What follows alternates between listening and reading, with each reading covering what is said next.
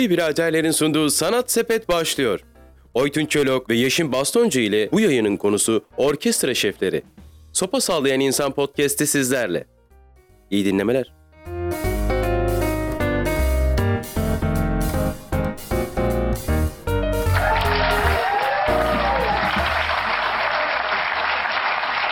Merhaba sevgili dostlar. Merhaba.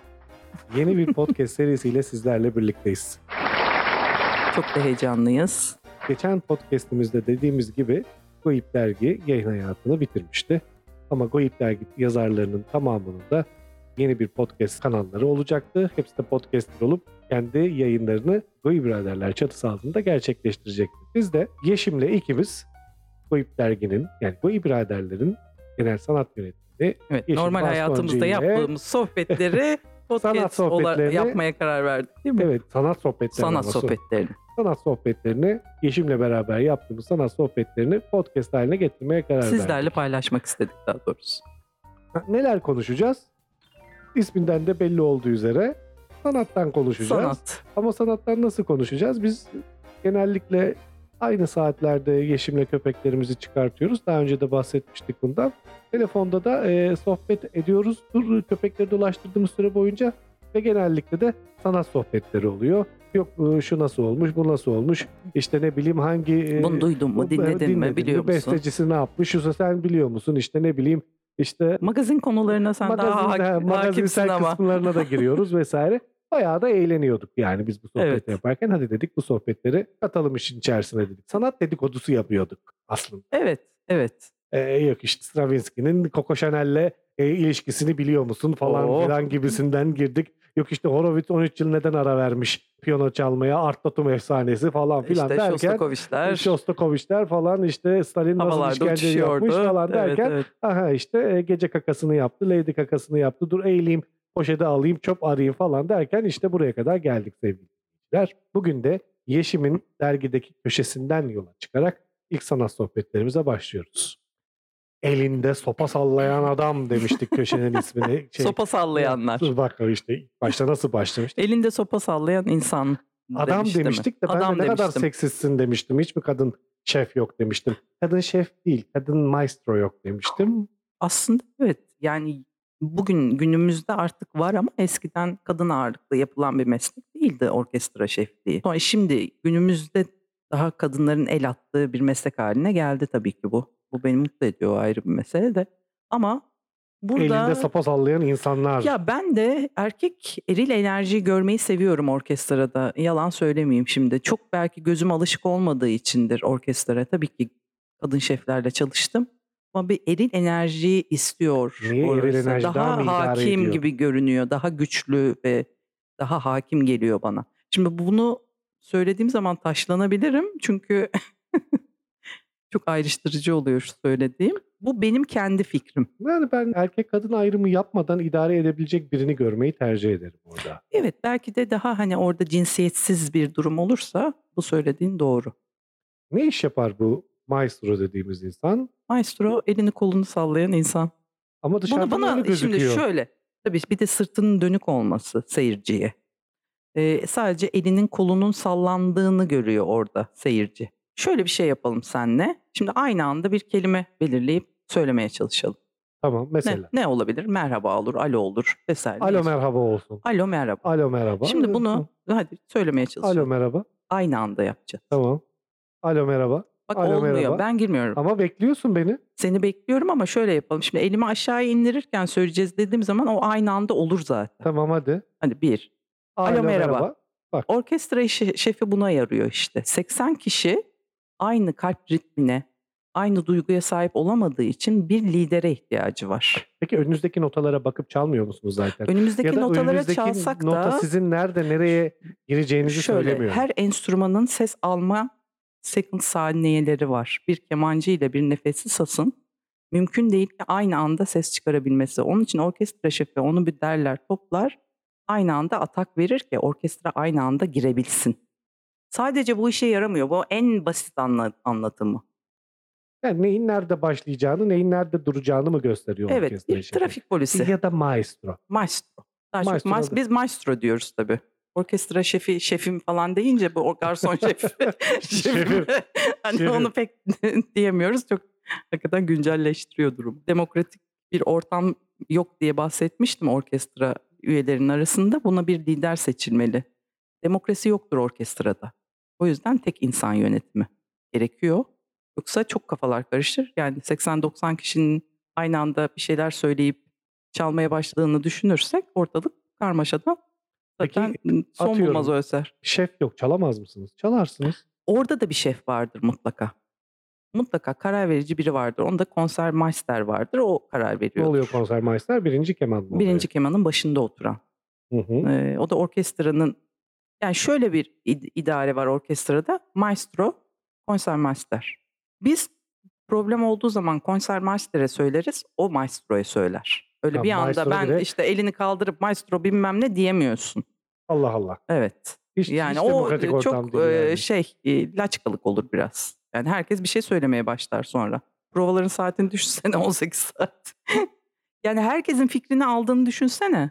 Zaten egolar yüksek herkeste. 80 kişinin fikrini al. O eseri bitirmen için 3 ay falan lazım. Peki bu maestro nasıl özelliğe sahip olmak zorunda? Yani mesela atıyorum e, zamanında e, yaşı bize yakın olan herkes bilir bunu. Denikey çıkardı. e, New York Senfoni Orkestrası'nı yönetirdi mesela. Denikey komedyen, hiçbir müzik bilgisi olmayan bir adamdı. E, tabii Ama ki öyle bir öyle bir yönetirdi ki New York Senfoni öyle bir yönetmiyordu. Sadece vurması gerektiği kadar vuruyordu. Öyle bir yönetmiyordu. Öyle Ama bir yani dışarıdan bir göz onu. olarak söylüyorum ben. evet. İ- İnanılmaz da. Doğru vuruyor. Düzgün Eserleri biliyor. İşte Zubin Mehta ile Tabii, çalışmış vesaire vesaire. adam Öyle gidiyor. Maestroların idolü Evet. o zaman Zubin aynen Mehta. öyle. Yani inanılmaz bir adam. Orada kon- kontrbasçıdır kendisi. Çok iyi bir e, müzisyendi. Çok iyi bir çalgıcıydı en önce. Tabii ki bir enstrümanla başlıyor herkes bu işe konservatuarda. Sonra işte yolumuzu belirliyoruz. Kimi işte ben oboa çalarak bitirdim. Kompozisyon ve bestecilik bölümünden mezun olanlar genelde daha iyi e, absolut kulak olması gerekiyor orkestra şefi olabilmek Nedir için. absolut kulak? Bunu da bir Çok iyi duyabiliyor. Yani bütün sesleri birbirinden ayırabiliyor, ayrıştırabiliyor. İşte 5-10 tane sesi aynı anda bassanız da hepsini söyleyebilecek kapasitesi vardır bu Mutlak kulakların. kulak mı demek evet, aynı zamanda. Evet, evet. Yani her notayı ayrı ayrı duyabilen bir şey Aynen mi bütün öyle. içerisinde? Aynen. Yani E, benim çok bir tanıdıklarım özellik bu bu arada. çok. Yani Müzik ben dinleyemezsin bence. tabii yani kapı gıcırtısına bile bir nota söylüyoruz. Yani benim de kulağım iyidir ama onlar kadar değil tabii ki. Hani ben kolumu böyle piyanoya rastgele basardım. Orhan Şallayel vardır onu da buradan analım.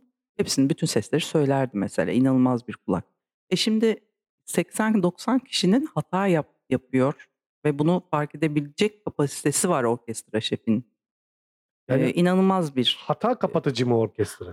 O Ee, zaman. tabii toparlıyor daha doğrusu öyle diyeyim. Yani sen Ee, yanlış bir nota bassan orkestra şefi ne yapacak? Sen yani nerede yaptın bağlı. Konserde yaparsan yapacak bir şey yok. Yani Ee, hele o- solo çalıyorsun ki sen o- genellikle e, solo bir Ya enstrümansın. oluyor tabii ki. O da oldu. Yani şimdi insanız. Yanlış nota basıyoruz ama onu toparlamak o icracının e, kabiliyeti. Eğer çok böyle hatalar yapıyorsan zaten çağrılmıyorsun ikinci provaya. tamam canım biz ya, sizinle güzeldi, daha sonra telefonlaşırız Biz deyip. Sizi arayacağız. Evet biz sizi arayacağız deyip.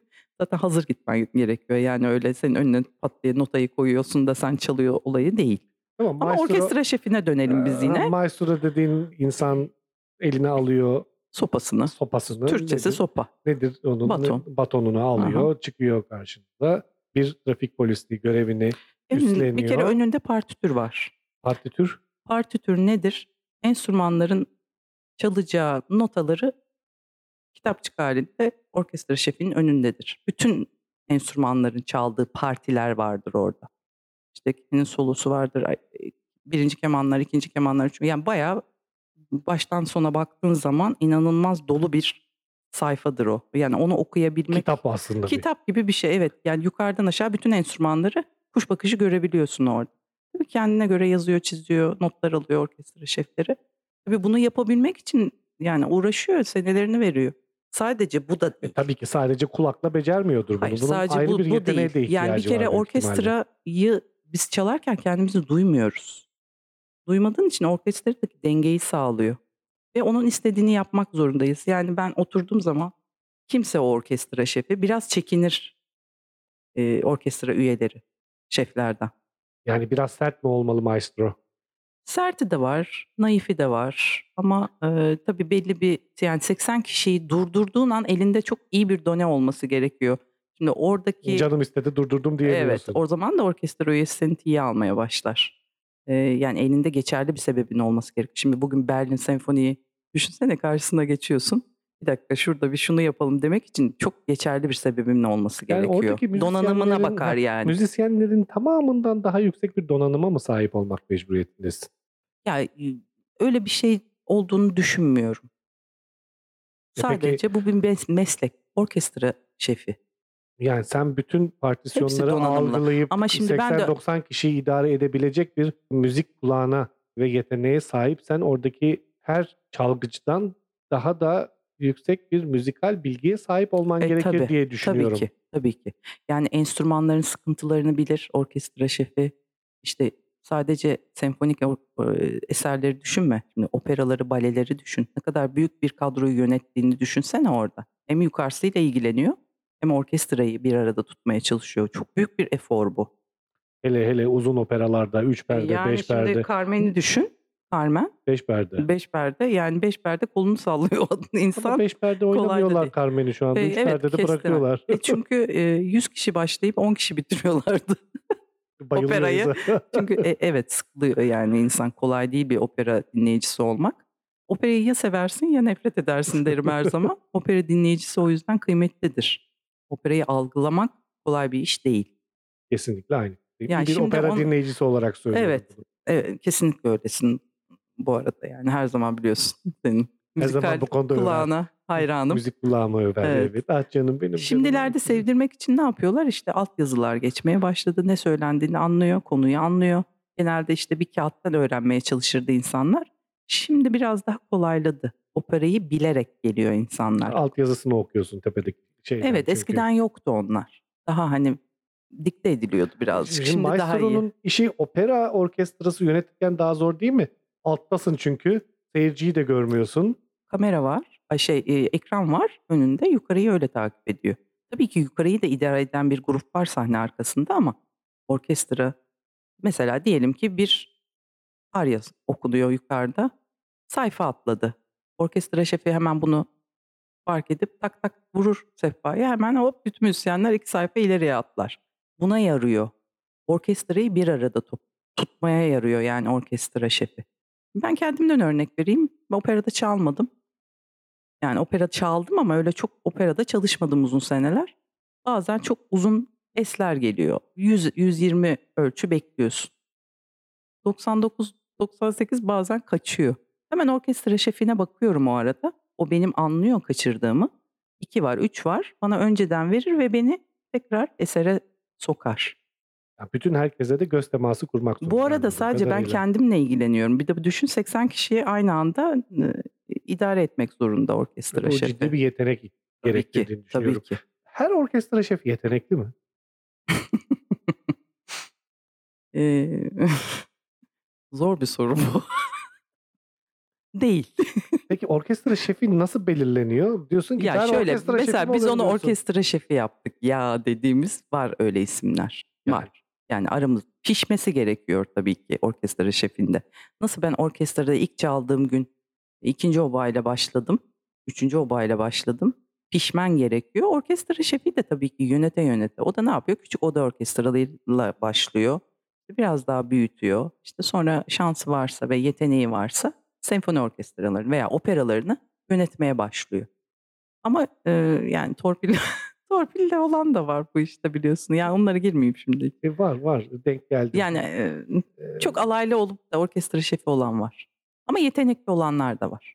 Ben ciddi bir yeteneğe ihtiyacı olduğunu düşünüyorum insanların. Bir de çok ciddi eserleri yorumlayabilecek de bir kapasitesi olması gerektiğini düşünüyorum. Yani çok ya boyundan büyük işlere müzik- kalkışmaz ama orkestra Çok- işi. Yani sen gidip de şimdi zaten belirli bir repertuarı vardır. Nedir o? Duvarcak 8 klasiktir.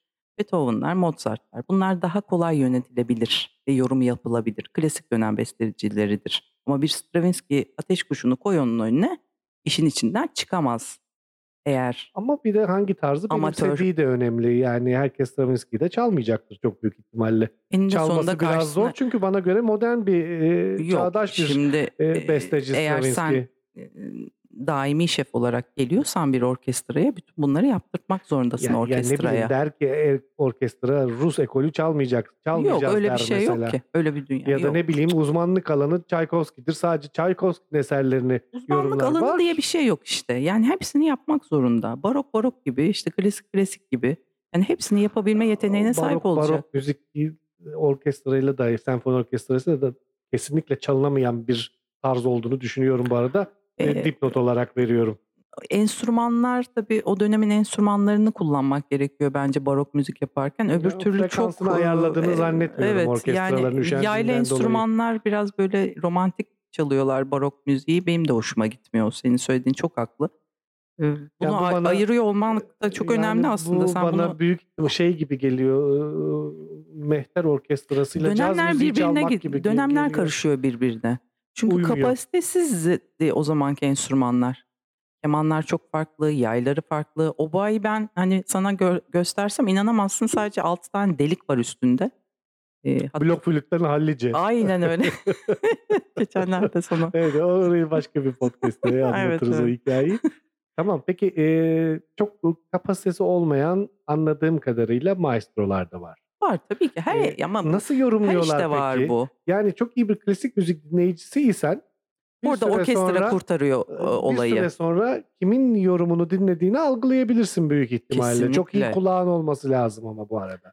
E, İyi bir kulağın, iyi bir dinleyici olman gerekiyor bence. Yani Çok dinliyorsan e, onu ayırt etmeye başlıyorsun ne zamanla. bileyim bir tiyatroda rejisörsen oyuncular senin hayalini gerçekleştirir. Bir görüntü yönetmeniysen bir sinema filminde veya yönetmensen e, oyuncular sahneyi Şöyle senin bir hayaline göre oynar. Dipnot açayım. Orkestra şefi tabii ki istediğini yaptırma özgürlüğüne sahip ama icracıya da çok saygı duyar bu arada. Onun yorumuna saygı duyar. Eğer beğenmediği veya yapılması gereken ufak tefek şeyleri düzeltir. Gidip de senin yorumuna hayır şurayı böyle çal bilmem ne. Çok da bu kadar girişmez. Orada hani icracıya bir saygı duyar. Çok optimum bir Çünkü e, e, orkestra üyesi galiba. seni yarı yolda bırakma e, olasılığı çok yüksek istediğini yapmayarak e, konserde Senfoni orkestralarında çalan çok fazla tanıdığım var. E, var. Ve onların e, sayesinde duymuş olduğum birçok ilginç maestro da var. Yani ülkemizde. benim şöyle bir şey e, başıma geldi. Orkestra şefi bir orkestra şefi ismi vermeyeceğim tabii ki. Orkestra şefi geldi. Eline bakıyorum ve kesinlikle anlamıyorum ne vurduğunu. Eline bakarak çalamaz oldum. En son arkadaşlarım eline bakmadan çal dedi. o zaman çalarsın. E, bütün konseri öyle bitirdik. Böyle şefler de var. Alışıyorsun. Yani yapmak zorundasın. Veya çok daha fazla böyle despotluğunu Despot konuşturup evet e, şöyle farklı tarzlarda da Var, var. despotluğunu Yani- uygulayan, ondan korkulan, e, var. meslek çok. hayatını Yani devam ra- şimdi ettirebileceğin gibi Türk- bitirmene Türk ismi sebep olan da geçirmeyeceğim. olabilir. Türk ismi geçirmeyeceğim. Rahbari diye çok iyi bir şef vardır. Yani biz iki ay boyunca Rahbari gelecek denildiği ve ben iki ay oturdum parti çalıştım. Adama hiçbir şekilde hiçbir şey beğendiremiyorsun. O kadar demoralize ediyor ki seni çalamamaya başlıyorsun bir süre sonra. Bir de bu kolektif bir iş ve yayılan bir enerji olduğu için hiç kimse çalamamaya başlıyor. Yani biraz da orkestrayı yani çalanları yüreklendirmek gerekiyor. Çok demoralize ettiğin zaman yok oluyor. Ses çıkmamaya başlar. Hı hı. Öyle bir şefti. Ama çok iyi bir sound yakalamıştık adamın tarzına alıştıktan sonra. Ona da alışıyorsun. Öbürüne de alışıyorsun. Yani kimse daimi olarak gör- gördüğün süreç zarfı içinde e, bir şekilde eviriyoruz hepimiz kendimizi. Ama her hafta başka şef. Her hafta senfonide öyledir genelde. İstanbul Senfoni Orkestrası. Her hafta başka bir şef gelir. Artık onlara da ayak uydurmaya başlıyorsun. O da nereden kaynaklanıyor? O eseri binlerce kez çalmaya başlıyorsun bir süre sonra. Bir deneyim. oluyor Evet. artık. Yani işte orada sor Dvorak senfoniyi kaçıncı defa çalıyorsundur o binlerce kezder. Ama bir de bu adamın yorumuyla çalıyorsun. Eseri çok iyi bildiğin için adama adapte olman da kolay oluyor bir süre sonra. Kadın maestrolar kim var Türkiye'de? İlk kadın orkestra şefi İnci Özdil. Antalya Senfoni Orkestrası'nın kurucularındandır. Ee, Nisan Ak var son zamanlarda. Ben bayılıyorum o kıza. Gerçekten çok iyi işler yapıyor. Fazıl Say da çok beğeniyor hatta. Onun gibi var. Çok şu an ismim gelmiyor aklıma ama var. Peki, Tür- Dünyada çok var artık. peki Türkiye'deki ilk maestro kim? İlk maestro bugün Cumhurbaşkanlığı Senfoni Orkestrası'nın temelini atmış olan Saffet Atabinen. Kendisi bir flüt virtüözüymüş. İlk orkestra şefi de oymuş. Yani Ben arkadaşlar maestrolara- elini kolunu sallamıyor yani orkestra Ben şefleri. maestrolara her zaman hayran kalmıştım. Hep böyle büyük bir senfoni orkestrasını yönetme hayalim vardır benim. Karşısına geçip e tabii ki bilmem ama anlattıklarından sonra söylüyorum. Yani ne partisyon okuyabilirim, ne nota okuyabilirim, ne insanları yönetebilirim ama ritme ayak uydurarak elimi kolumu, e, batonumu alıp düzgün sallayabileceğimi düşünüyorum. Ya büyük Mesela bir Cem güç Yılmaz- tabii ki orada. Cem Yılmaz da çıkıp şey E, Gürel Aykal'la çalıştı ama iki hafta çalıştılar onlar. neyi Eserleri biliyor. Tabii. dair tabii ki. Tabii ki. Yani bir de o çok yetenekli bir adam o da. Elini kolunu nasıl vuracağını öğrendi. Ama bu hayal bende Denike ile beraber e, ortaya çıkmıştır. Şeyi yönetmesi elinde e, sinek şaplağıyla beraber Hepsi Korsakov, Bumblebee. Bumblebee'yi yönetmesi hala aklımdadır yani Evet. Yani Orada arada sırada şeyi Zubin Mehta'yı sahneye çağırması falan. Valla sevgili dinleyiciler onun YouTube'da kadar başarılı çok büyük bir e, ihtimalle. kimse yapmadı. Seyredin onu yani. Bir tek o değil bir de opera seslerini tanıttı. Bir de o da var. Metropolitan Operası'nın solistlerini galiba. Evet evet hatırlıyorum Ee, O hatırlıyorum. da çok güzeldi. Kaçtı 1980'lerde yaptı Öyle herhalde bunu. şey ben çocuktum sanırım. hatırlıyorum. TRT pazar konserlerinde verirdi bunu. 1980'ler doğrudur. New York Filarmoni'yi Tabii, çaldı tabii. yapıyordu tabii ki. Ya inanılmaz Yani bir YouTube'dan adamdı. tavsiye ederim. Bulup Denike'nin New York Filarmoni'yi yönettiği konserleri seyredin. Muadillerini yaptılar ama onun kadar başarılı olmadı. Ya ama işte Denike farkı o da. Evet. ya. Çok yani büyük ihtimalle. inanılmaz bir yetenek. Yani onun ya onun eser o çaldığı eserleri yönetebilmek hiçbir şey bilmeyen bir insan için gerçekten büyük cesaret. Bumblebee'yi yönetti adam ya daha ne yapsın. ya, tabii ki o karşısındaki orkestrada New York Filarmoni olmasaydı yapamayabilirdi büyük ihtimalle o kadar iyi. O, e, kesinlikle dağılır orkestra. Yani orkestra şefini toplayamadı derler mesela. Bazen yani biz şimdi biraz daha dinleyelim, beraber müzik dinlemeye başlayalım seninle anlıyorsun. E, toparlanamıyor. Orkestra bir dağılıyor, bulamaç oluyor her şey. Orkestra şefi çok önemli. Yani maestro önemli bir şahıs anladığım kadarıyla. Kesinlikle çok önemli. Evet sevgili dinleyiciler bizim sanat sohbetlerimiz böyle olacak bundan sonra. Sizlerle klasik müzikten konuşacağız, operadan konuşacağız. Benim ilgi alanım barok müzikten konuşacağız. Bir sonraki barok İşin, müzik işin, olabilir. işin e, dedikodusuna gireceğiz, magazinine gireceğiz. Geyiğini yapacağız. Bizim sanat sohbetlerimiz böyle olacak. E yani ilgi alanlarımız yeşil müzisyen olduğu için benim ilgi alanım klasik müzik ve müzik olduğu için e, ağırlığımız e, müzikten Şöyle bir gidecek. dipnot geçeyim. Mesela e, sana da seyret seyret dediğim bir film var şu anda. Bu Netflix'te Maestro diye. Leonard Bernstein'in hayatını. Evet çok güzel bir oyunculuk var. Senin idolün Fakat galiba. benim idolüm ve ben buna takıntı yapıp e, adamı öyle bir hani değişik deklare etmişler ki yaptığı master class'ları tek tek seyredip oradan çünkü birebir alıntı yapmışlar. Kesinlikle özel hayatını işine karıştırmayan bir bireydi Leonard Bernstein. O zaman Leonard Ee, o yüzden Bernstein'ı- onun bence çok hani e, adını lekelemişler o filmde. Tamam o zaman e, bir dahaki podcast e, Leonard Bernstein'ı konuşalım mı? olur olur. Çok inanılmaz Onun bir hayatını- yetenek ve şimdi hem besteci hem orkestra şefi hem inanılmaz bir piyanist. Tamam o zaman bir dahaki podcast sevgili dinleyicilerimiz Leonard Bernstein'ı Bernstein. konuşacağız. Bizi dinlemeye devam Sana bu, edin. bu- bunun hakkında da bayağı bir video gönderdim. Evet evet. o dönemin dinledim. tenorları, ünlü tenorlarını ne hale getirmiş adam. Evet evet evet. ya E, iyi hadi bakalım o zaman. Tamam. Bir dahaki podcast'te görüşmek üzere. Esen kalın diyorum. Ben Oytun Çolok. ben Yeşim Bastoncu. Görüşmek üzere.